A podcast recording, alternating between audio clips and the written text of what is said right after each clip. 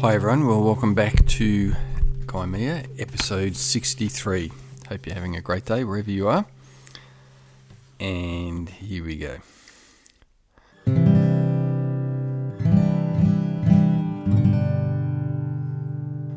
I scoffed when you said some people's lives is just to help others, that's why they're here.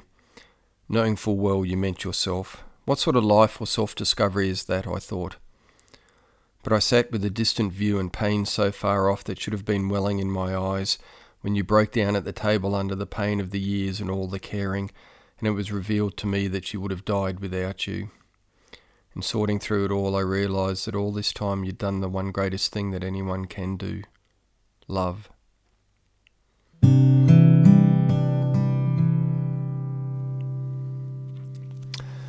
So that was written about my mother. Um, and again, self explanatory. You know, I, I, I didn't have the maturity or the experience, I guess, to really understand what you were saying, but, you know, you don't need that. It's about the way you understand it. Um, yeah, which I came to realise, of course. Um, yeah, so, you know, I, I, I don't think anyone is here to help or serve others but helping or serving others is um, is what you do in in being your full self or true self. So yeah, so I, I guess first I saw this as a loss of yourself, and then I realised it was actually an expression of herself and of you know ourself, our true self when we do it. So we don't lose anything by helping others, but I couldn't see that at the beginning there.